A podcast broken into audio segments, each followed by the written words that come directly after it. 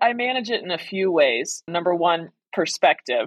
The bad times are never as bad as they seem, and they won't last. The good times are never as great as they seem, and they won't last. So enjoy both for what they are.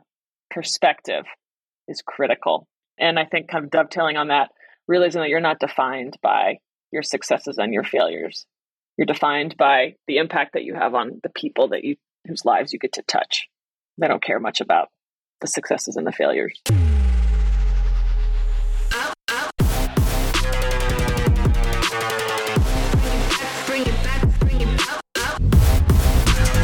Welcome to The Ownership Game with Gary Montalbo. What would it take to get into the driver's seat of your life and leave your mark? The Ownership Game starts now. In today's episode, we speak to the remarkable Sarah Shadonix. Leaving behind her life as a lawyer, Sarah pursued her deep seated passions for sustainable farming, wine, and the joy of delivering products that are rooted in nature. This led her to become the visionary behind Scout and Cellar, one of the largest wine distributors in the US, dedicated to disrupting the commercialized wine industry by championing clean crafted wines that are natural and meticulously sourced. This is undoubtedly an enriching episode, packed with moments of candid reflection and invaluable experiences that go deep into the heart of making life altering decisions that are driven by passion and the pursuit of adding value to the world.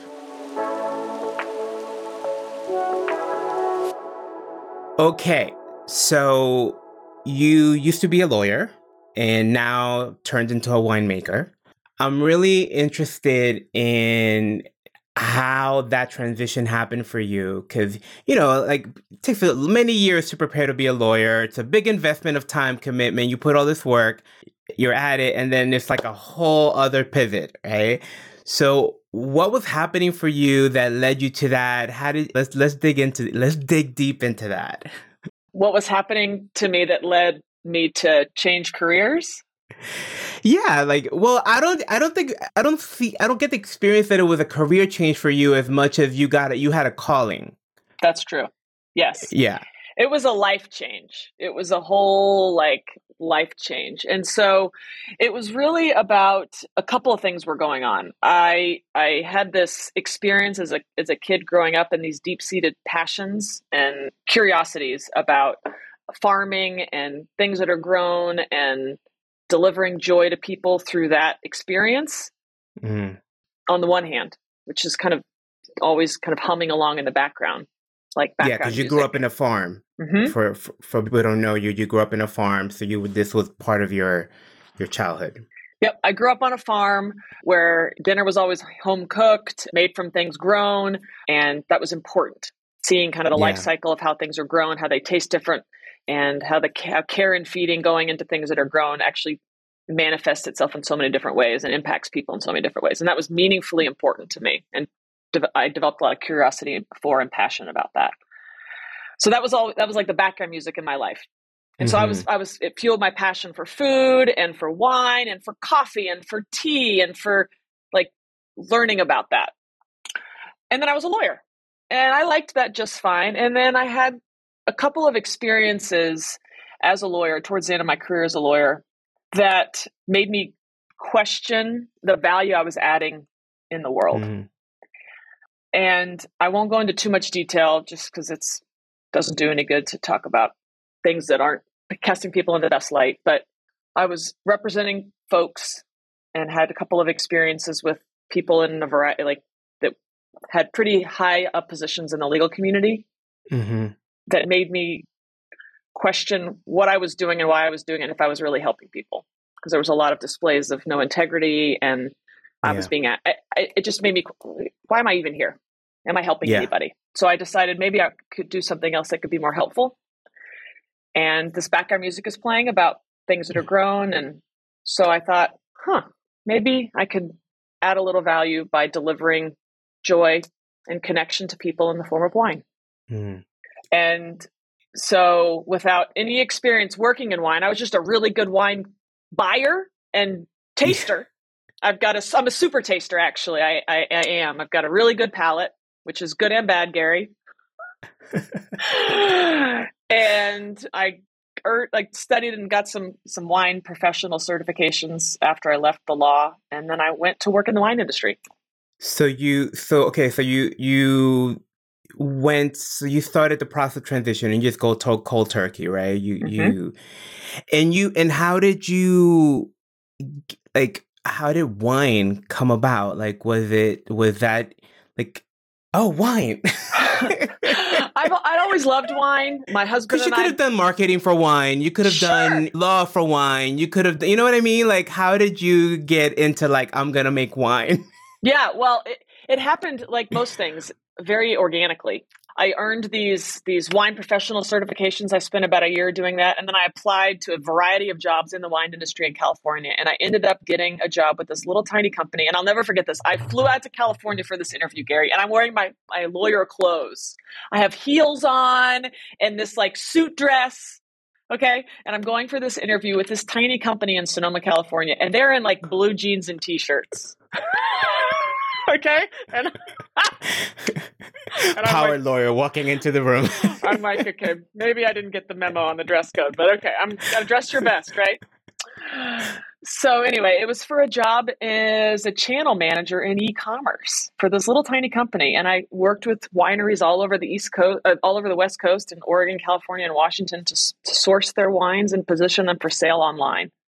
And I got this job, and I did it for a couple of years and I loved it. And I learned so much about the wine industry and I developed some great relationships. And I learned the most important thing that led me to today, which is that there was an opportunity to bring to the world these types of grown wines that are made naturally and bottled consciously, kind of at scale. And that's where the idea for the for the clean crafted commitment of Scout and Cellar came from. Is most wines available to most people are, you know, commercialized. They're the product of big food. They're they're they're grown with pesticides to opt to, to maximize yields. They're manipulated with additives to yield a certain taste year after year after year because the American palate wants things to taste. They want their McDonald's burger to taste the same in Tokyo as it does mm-hmm. in Dubai, as it does in Plano, Texas, as it does in New York City. And so wine was just a byproduct of the broken food system. And I thought, huh, we can just deliver this really naturally made wine to everybody that's more delicious, but we have to, how can we do it at scale? So that's where the yeah. idea for the, for Scout and Cellar Clean Crafted Commitment came from. And it, I want to just pause there because until I met you and until I met Scout and Cellar, I had no idea that that was even a thing. Like I never even thought about the the wine that I drink being mass produced in that way and the things that actually had to go into it to mass produce it that way.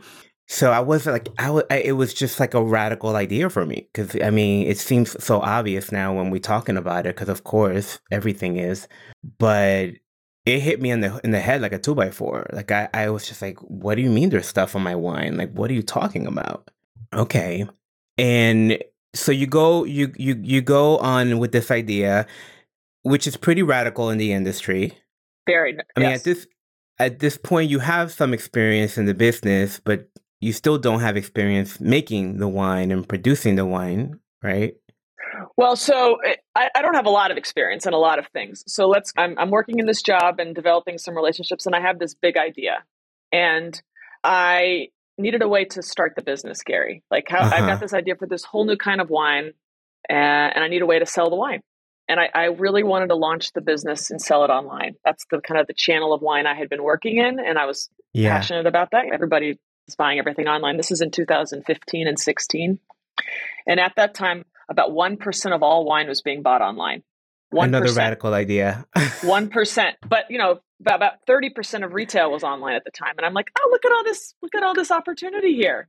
I, I yeah. saw that gap as opportunity. And so I thought, well, how are we going to sell this wine online? Like people aren't used to buying wine online. And so I did some research to see who's the primary buyer of wine and how, what, what do they buy wine based on? Uh-huh. And women are the primary buyers of wine, and they buy wine based on three things what their friends are drinking, the story behind the wine, and the label. And there was, I had a girlfriend across the street from me at the time that was doing Plexus, you know, direct selling company. Yeah, yeah, yeah.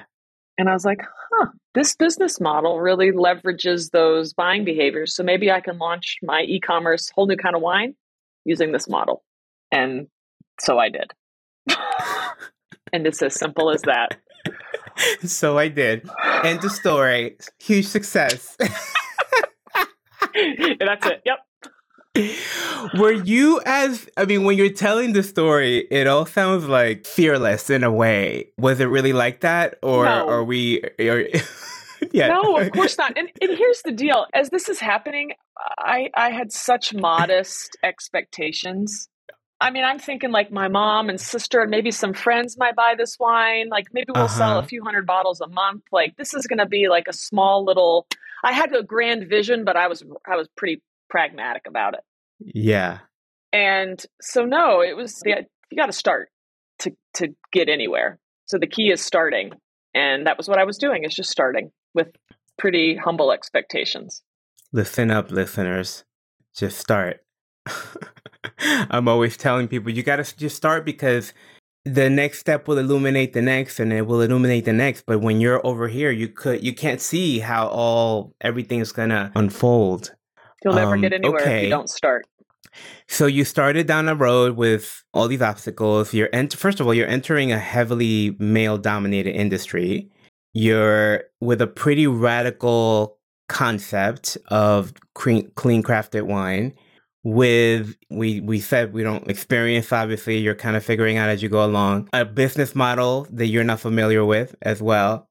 So and it's a, like and a radical model. On and a radical model in the wine space. So we've got a whole new whole new type yes. of wine in a male dominated industry, marketing to females with a model that the wine industry is not familiar with. Oh yeah, I mean, t- t- t- totally like not likely to succeed. you you you must have been called insane. at least once or twice. Gary, even my friend, dearest friends and family called this for the first year, like that I was working on it, my little wine thing. Your little wine thing and they said it with affection, but also kind of like, you know, your little wine thing. Because it was just, there was no way that this was going to be successful. Yeah, the odds are, I mean, we should probably tell the listeners who are not familiar, it has been very successful. we're, we're one of the largest wineries in the country. Yes, we're the largest direct selling winery in the country. I, I think that's part of the magic, though. Like, if you can just start and if if you can be think of yourself in an underdog as an underdog, like mm-hmm. you can manage your own expectations. Like the sky's the limit. Just get out of your own yeah. way. Yeah, but there's a there's a. I mean, I'm really hearing a willingness on your part to I don't want to say go against the grain because I don't know that you were trying to shake things up. I think you just had a vision and the vision was the vision and it called for all these things. but it it there was a willingness for you to go there and get on the skinny branches and and make the hard choices i guess the absolutely i mean i think in the beginning i certainly wasn't didn't think of the idea as something big enough to shake things up because i thought mm. we'd be small in the beginning it's like yeah. most things and then as we as we began to grow and i began to realize that we were and could in fact shake things up even more I mean, even when I would talk to industry folks about the company in the beginning, Gary, I think I must have gotten laughed out of so many rooms by by mostly by men in like suits that work in wine that are 30 years old, 60 year old white men. And that's that was that was kind of I call, I checked off success and moved on. And look at you now. but my my barometer of success is not the opinion of somebody that's been doing this something the same way for 50 years. It's are we delivering deliciousness to our customers? Are they reordering? Are we creating opportunity? Are we doing better for our planet? Are we making a difference in people's yeah. lives? If we're doing those things, then hopefully we'll begin to influence others around us, but we just have to stay at it. Yeah. And you, I read somewhere that you guys set the goal of being carbon neutral by 2028. Mm-hmm. Which was shocking to me because every time I hear one of those goals, they're always like 20 years out, 15 years out, in 2034. And I was like, 2028, that's like around the corner. Another I mean, that's and that's kind of what I'm pointing to. I'm sure that you could have picked a more comfortable deadline for yourself. Sure. But why why do that? Why everybody else is saying 2050? Like I, yeah. I'm going to be so old in 2050. Like, I want us to celebrate this milestone together and make it meaningful to people and make yeah. a difference. So why why set a goal that's that's easy and why not set a goal that's impactful? Yeah. We're we're ho- hopefully going to announce in, in a month or two that we're going to be a B Corp. So we're already making meaningful strides towards these goals. So yeah, the key is starting, Gary, well, starting and going. Yeah, and what that tells me is my takeaway is that it's not about the soundbite of it for you. That you're really, I know this goal is important, and like let's let's make it happen now. Mm-hmm. Um, so how do you go about getting people on board and staying the course when like all the odds are against you and you you have this you're building this vision that that's pretty radical. All these all these things are stacked against you. What was your process like in, in just getting people on board? Um, casting vision. I'm a big big exciting vision caster of where we're going how we're going to get there but most importantly why who i'm talking to needs to be a part of it and how they'll how they'll make a difference you got to get get people on the bus so you got to like paint the picture of where you're going and and then get them on board. Yeah. And how do, and, and so you do that, but then there's like holding them in place. oh yeah. Absolutely. So you gotta you gotta deliver on goals and and then yeah, you, you gotta move the bus forward. Yes. okay so casting you you cast the vision again and and then just it, it sounds like the commitment of delivering on the mm-hmm. promises that you actually it's really what you because what i what I, what's coming up for me is what i'm getting present to is that a lot of people just keep casting the vision and they they rely on charm and their relationship skills to keep casting that vision over and over and over again. But what you're pointing to is that if at some point you don't start delivering on some of those promises, then the whole the bus breaks down. Absolutely. And I think one of the keys is making sure that you get people on this proverbial bus, but then you're not the one you're not the only person casting vision and driving. Mm. You got other mm. folks that are doing that and then they're bought in. Such a good lesson right there. Yeah, because right? a lot of people hold the vision themselves. Yeah. Yeah, and then it gets bottlenecked. What would you say has been your your biggest keys to success. We talked about vision casting a bit, so I'm going to probably put that one on the list for you.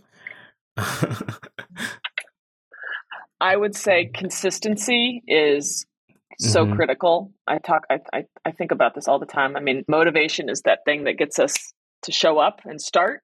Mm-hmm. But it, it always it's the thing that goes away. It fades yeah. consistency is is necessary to succeed in anything whether it's a workout program a diet a new sleep regimen or a business. You've got to show up every single day no matter how you're feeling for what you're doing. And so consistency is is definitely and it's in your behavior and your attitude and your effort in in delivering on your your mission but consistency is key. And that's really hard it's very hard. What what what immediately came up uh, uh, in my mind came up was well, how do you stay consistent? Like, what's your key access to that?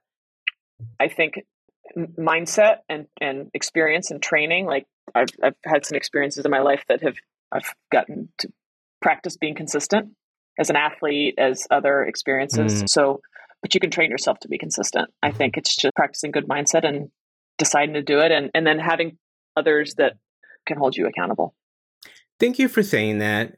Because so many people think that it's like something you're born with or like a skill that you have, and it's absolutely training, 100%. It's it's a practice, and you're not always, you don't always get it right, of course, but then it's what you come back to, it's what you reset to. Correct. Can I confess something to you? So I pride myself yes. on. Cons- I just told you it's like my second most important secret of success: consistency. I um I, I work out. I do a variety of things for working out, and I have been a I've ridden the Peloton for like seven years, mm-hmm. and I, I stopped riding at Gary for a year and a half. Just stopped.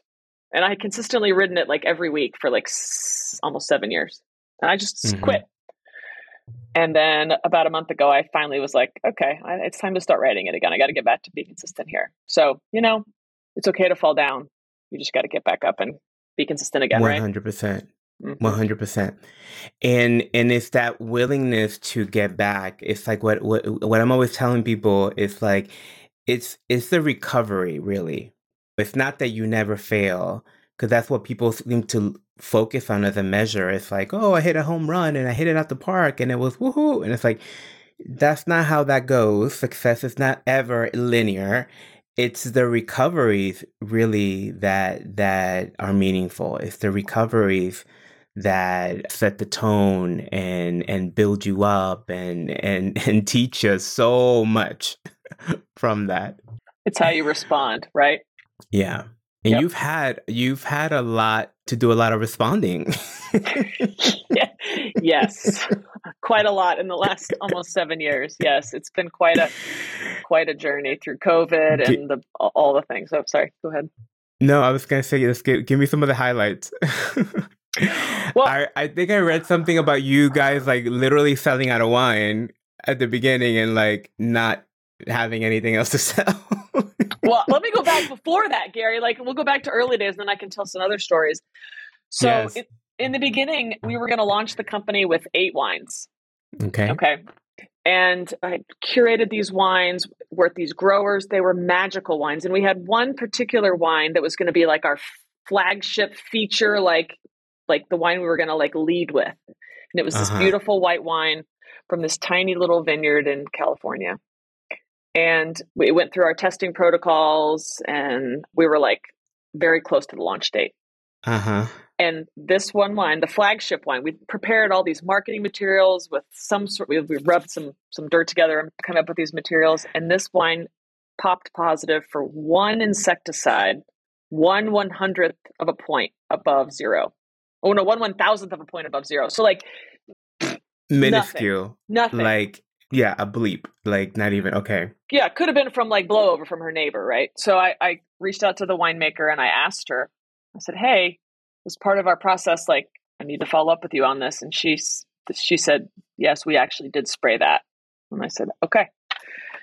And at this point, Gary had a choice to make. We're a uh-huh. whole new company. Nobody's ever heard of us. Nobody knows what the clean craft commitment means. I mean, we don't even hardly know it. We're not. It doesn't even exist. And I had a choice to make. Do we launch the wine? Because nobody's ever going to know. Yeah. Right. Yeah. Do we launch the wine, or do we so we can sell it and make more money and have this beautiful wine and have start off a company with a great reputation of taste and all these things, or do we pull it and get it right the next time? Right. Like, oh. Mm-hmm. So I decided to to pull it because if I had not pulled it, then our standard would have meant nothing. Our core values would have meant nothing. Like we would be a company built on like uh, a lie, mm-hmm. and that's not a very good foundation for anything. Mm-hmm. So yes, we sold out of wine, but that's really because I had to pull a wine. and so that kind of set the tone for how we've run the business. Um, do you, do you remember how much money that cost you? Um, I mean, it, back then it was a lot to me. It was, it was like a pallet oh, of, of wine. Course. It was that. Yeah. So yeah, and I got a very unkind note from this this very esteemed winemaker. So it certainly like hurt my feelings and made me disappointed. But you know, it was the right thing to do for the business. Yeah. No, it's it's it goes and it, it goes back to your the consistency in in in you were sharing earlier and because those are those are the decisions that shape the next one. Correct. Right? Had you had you lowered the bar at that moment, well, what happens the next time? And then what happens the next time? And then what Correct. happens the next time? And the and the and the bar just keeps lowering. So a lot of people can say, "Oh my God, nobody would have known." It's like, yeah, but th- those are the types of decisions that build that consistency muscle over time. And and I mean, when you make it and and, and here's the thing because i want i want the listeners to get this because you everybody does this all day long with all kinds of stuff when you are doing this kind of game when you are setting up a business like sarah did the stakes are higher because there is invested money, there's other people, you have employees at this point, you've got teams, like there's a lot of responsibility to a lot of people. So the stakes are much higher. But I really want people to know that we do this as humans all day, all the time, and thinking that it has no impact. And it really, really does have an impact. Not you Sarah had the added vision of maintaining the the clean crafted promise and the values of the company. But what are the values that you have for yourself and, and, and your family and the life that you're building and and how do the decisions that you make every day casually impact that? Sorry, I just had to get on my pedestal there because that that's a really good lesson. No, I love it. I love it. Well, that, that's the thing about running a business, Gary. There's a lot of opportunity for lessons. You just have to make sure oh, you yeah. learn them. I say every day is an opportunity to improve. And so that every day is an opportunity to improve, but you can only improve if you actually do improve. Mm-hmm. So 100%. Yeah, and I think a lot of times this happens to a lot of entrepreneurs that I talk to. They they really get focused on I mean, I think we all do this as human beings. We get focused on arriving somewhere, like the destination of like, oh, I'm transformed. Oh, I'm consistent now. Oh, oh, I've built hmm. a successful business. But then the next day you got to do it again. Every single day you have to Every single day you got to show up. Mm-hmm. I love yeah. that. Yep, I love that. I mean, one of the one of the things I've learned in the last few years, in particular, is you know when things get we talked earlier about it's not how you not how you do during times of triumph it's how you respond during times of or after times of failure that define you yeah the recovery yeah correct the recovery the response the comeback right comeback's always mm-hmm. better mm-hmm. than anything that happened before right that, that's what defines you um yeah and and i think that that's been you know, I, I think about a couple of examples in the last few years like that have made me realize I'm like sitting around like feeling sorry for myself when something bad mm-hmm. has happened. And then I realize, mm-hmm. oh, there's nobody going to come up and show up and save me and help me in this in this point. Like I, I, we got to figure this out and we got to go. So no, no, no knight in shining armor. Nope. You got. Well, yeah. No, there's a knight. Her name is Sarah. you're you're your own knight. So okay, so what? So that's a lesson. My my next question, literally, here is: What have been some of your biggest lessons so far? we kind of started covering knight. that already. be your own knight in shining armor, and, and don't wait around for somebody else because you can be a knight. and set really high standards. yeah, and then give yourself permission to to not meet them, and then learn from that. Yeah, yeah. Let's talk about that a little bit because I I I we are really hard on ourselves. I think mm-hmm. entrepreneurs are also notoriously very hard on themselves, or just uh, people who are high achievers, goal getters. I think tend to be very hard on yourselves. And as we as we talked about it, the journey is not linear, right? There's a lot of ups and downs. How how did you how did you manage that for yourself when you when you've had those moments where you're just like I mean, I'm sure you've had moments like you were like, "What am I doing? What am I oh, doing?" Oh yeah, only a couple a day. a day.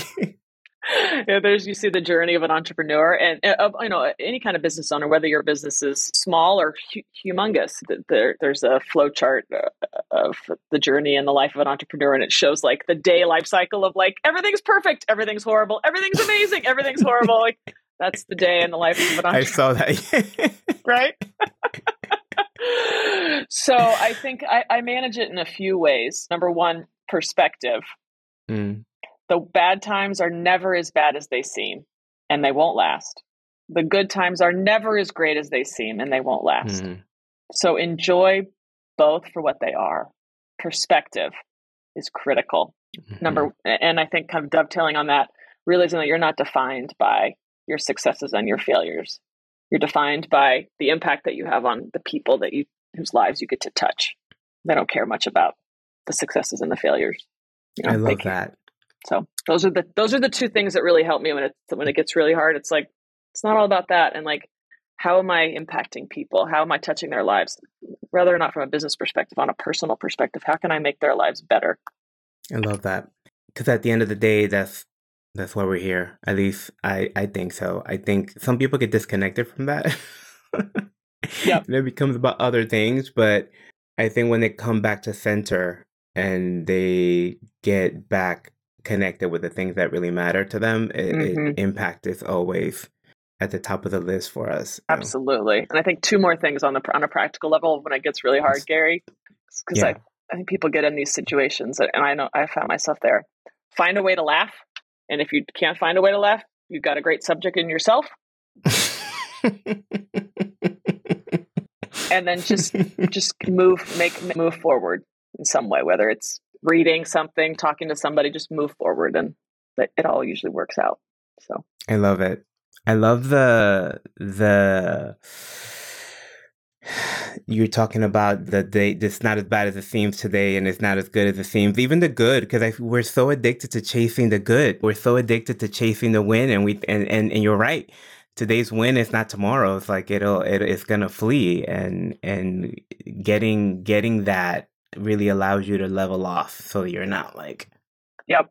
We need to celebrate the, the, chase. It's the chase that's that's the real like yes. the thing we should grasp that's where our feet are is in the chase so once we can like be there then it's really hard so when i let you know exactly how I, if i figured out how to do that i'll let i'll call you and let you know but i'm still figuring it out You're doing all right. I don't know. But but I think it's it's I, I love that you said that. It's such a good takeaway because we and I tell people this all the time. It's like you are not going to it it, it you have to value the journey just as much as the destination because first of all you may not get there. Like you may never reach the destination and so what? And the real thing is so many people don't even get on the journey. The fact that you're already willing to get in ownership and even get in the game and get in it's already you're already ahead of the game. You're already doing mo- most more than most. So i 1000% agree with you in that it's it's it's something to that's worthy of celebration. Just showing up every day whatever that looks like because it's going to be different every day right? Like some your 100% always looks different too. Absolutely. Well there's a line from Baz Luhrmann's everybody wears everybody's free to wear sunscreen. Uh, Everybody. Oh yes, yes. Yep. And he says, uh, you know, the race is long, and in the end, it's only with yourself. Yeah, it's a really good song, actually. I know. I love it. It's got a lot of gems in it. Okay, what else do we talk about, my friend? I don't know. What else do you want to talk about? So what's next? What do you what are you cooking on? What well i want to ask you two questions actually. Yeah. What are you like what what what are you planning next? I mean we talked about the carbon neutral but I, would mm-hmm. love to know what else you have going on that you're that you're innovating. And the other thing that i would want to know is like what are you innovating about yourself right now? Like what are the things that you go huh i need to work on this thing about me and mm-hmm. like I, I think it'd be interesting to look at both Okay, I'll I'll answer the first one and then the second one. We are doing a lot of things this year. We are about to launch this spring in conjunction with our B Corp announcement a program called Clean Crafted Selections. Mm-hmm. And we're really excited about that. We're working with like-minded companies across industries that help us celebrate the clean crafted lifestyle and the wine lifestyle, and we'll bring mm-hmm. those to our portfolio of products. So think think cheese, tequila, glassware, other wines from other partners that kind of bring this lifestyle to life, things that are grown, not made, that mm. are from brands that reflect our philosophies. And so we're pretty excited about that. I love that. Are you are you finding that have you found that like wait, I know I asked you another question. Have you found that the message has been changing in the industry? Like have you been influencing other or are you still holding that torch?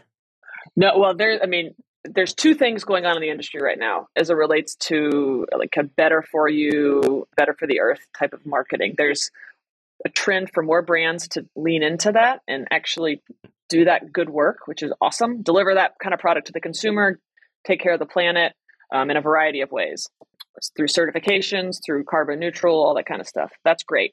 There's also quite a lot of greenwashing going on. Companies mm-hmm. that say mm-hmm. they're something, but they're not really.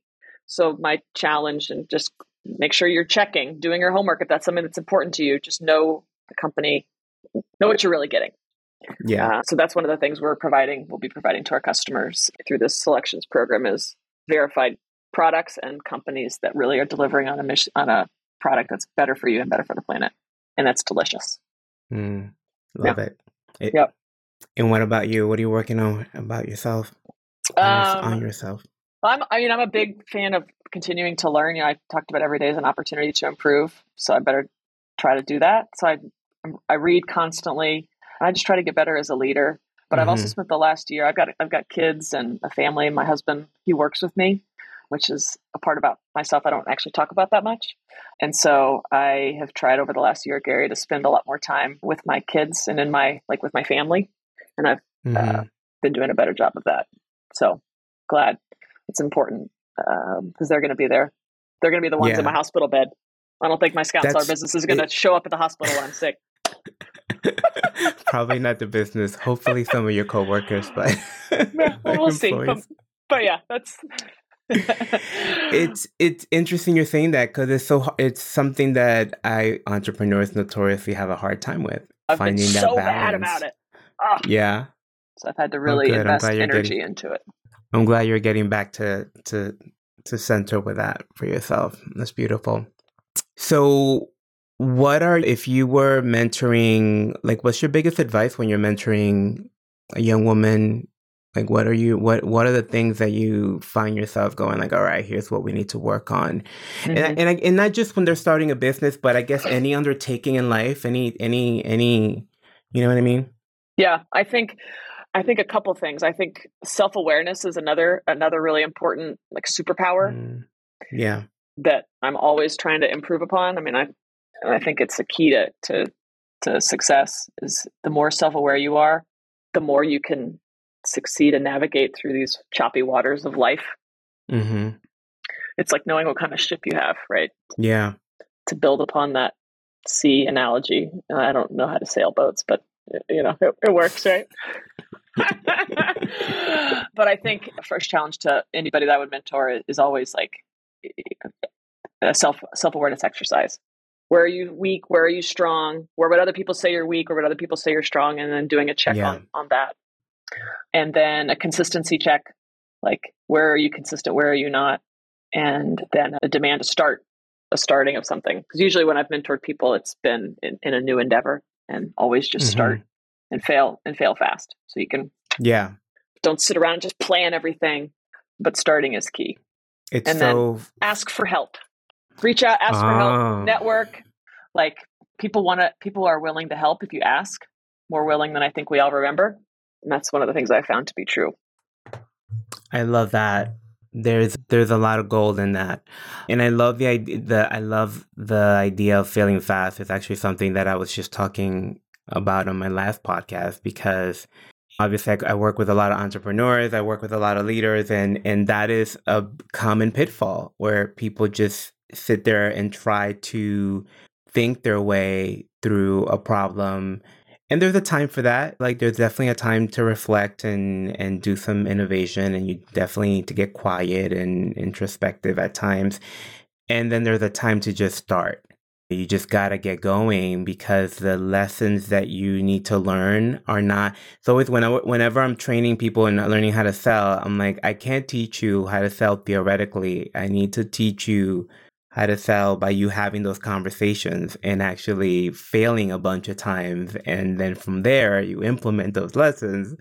And that's true about anything right? Not just sell, sales but it, it's those are the lessons that that that's where the money is. That's where the the mm-hmm. the the value really is it's in those failures. And and and it's about how quickly well we talked about it right? The recovery how quickly you recover and fail fast, fail often. and yeah. So I love that you highlighted that. And I love that you have the consistency check as part of the the I talk about it as the integrity check. Mm. But it, it's really the it's the same thing.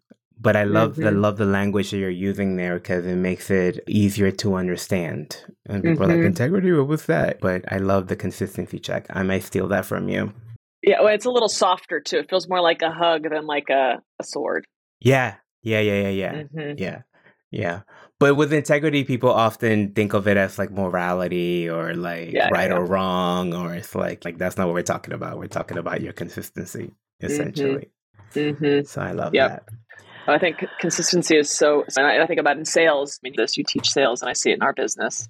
I mean, I, I don't know how many stories I've heard, and probably stories you've heard of people starting out as on social media, like as as wannabe influencers, and they'll post every day for 18 months. I there's one person I know that posted every day for 18 months before they started to get traction in their business. And finally they got like 100 likes and then 200 likes and 300 likes, but 18 months posting every day with like no feedback. But it, that that is so common. Mm-hmm. Like not the not in a social media setting. I mean that you are swinging the bat that many times mm-hmm. before you have a breakthrough. Like it very often is what it takes to yep. have that breakthrough. So again, people are seeking this like climb to success, but it really is not like that. Uh, you you you have to do a lot of that grunt work. And what I love about that is that has she been posting once a week or once a month or sometimes on Tuesdays and sometimes on Thursdays and sometimes at 9 and sometimes it would not have happened. Nope, it would not have happened. It's the consistency and the work that she put in like without getting any results for a yeah. year and a half that got yeah. her the, the big results. And I, Steve Jobs said, like, I know, I think it's Steve Jobs, every overnight success I've ever heard took a long time, took many years. Because I think there's this perception uh, that I think is normalizing a little bit, Gary, but there's this perception out there that entrepreneurs like rocket to like overnight mm-hmm. success with like no mm-hmm. work. And there's such a, that's really couldn't be farther from the truth. There's so farther much from the truth. grind and heartache and tears and failure that goes into any modicum of success and that that that part is what's beautiful the little successes yeah. Comes and go- goes but it's all the stuff you learn from all the gritty stuff. Yeah. it's great. Yeah. And you know the interesting thing is you don't lose that. Because i you know so you know, I I had my coaching business. I closed it to go work for Limelife for five years, and now I'm back relaunching my business.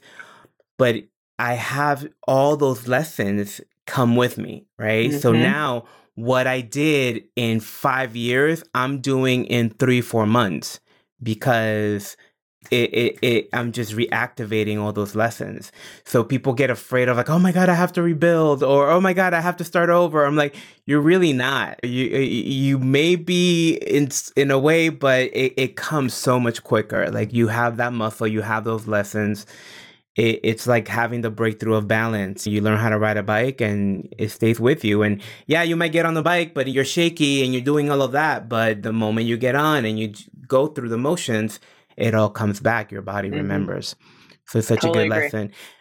I also talk about the consistent pressure. I like to talk about it as it's like temperature. Like you, if you're baking a cake, like you may have all the right ingredients, but now you need the temperature to be at a certain consistent setting. If you're moving the temperature around, the cake never rises. Mm. Right? And and you need to put that consistent pressure in order to create that chemical reaction. It's mm. the same thing. It's like you you have to you have to be consistent with it. I love mm. it. That's interesting. The story I tell that's similar, and I want to be mindful that that's like yeah, no, you're to good. do with with cooking is, but a different kind of cooking, Gary. I, I tell it all the time. Is about the frogs in the pot. You know the story? No.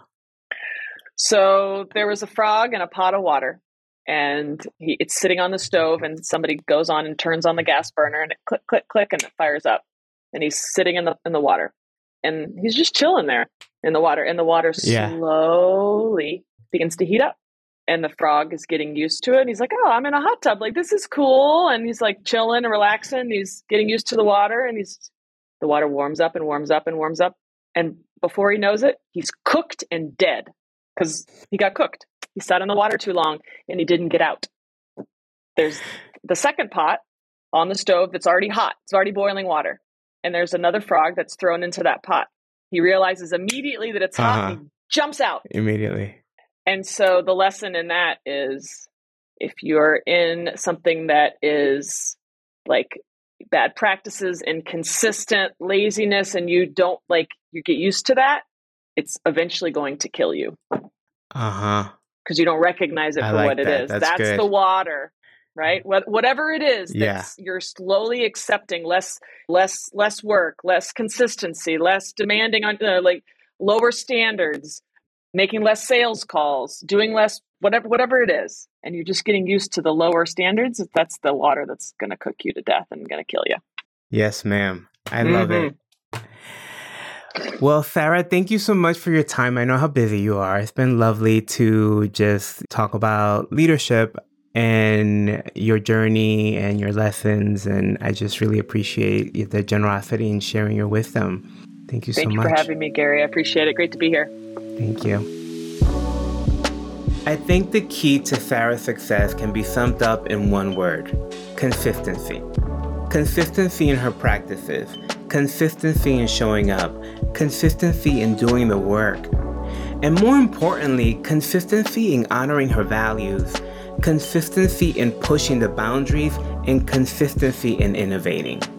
Now, hearing this may be a little intimidating to most of us when we all struggle with consistency in some way, shape, or form. I think that's because we think of consistency as a place to arrive rather than a journey itself. Consistency is not a switch that you flip or a decision that you make once. Instead, consistency is a series of countless decisions that you make moment by moment. It's a lifelong practice. We're in such a hurry to get to the destination that we often miss the beauty in the journey altogether. And finding joy and value in the journey is how all of those moment by moment choices get made. Those are the moments that end up shaping us and reinforcing our purpose. So today, I'm gonna challenge you. Look at yourself and tell the truth about where you are not being consistent. And without all the judgment and beat up, because after all, this is part of loving the journey, see what choices you need to make differently. And how can you support yourself in developing that consistency muscle? As always, thank you so much for joining me today. Don't forget to share the podcast with anyone that you think could use the inspiration. I will see you here next week. Thanks for listening to this episode of The Ownership Game with your host, Gary Montalvo. Make sure to like and comment on your favorite podcast platform, as well as subscribe so that you never miss an episode.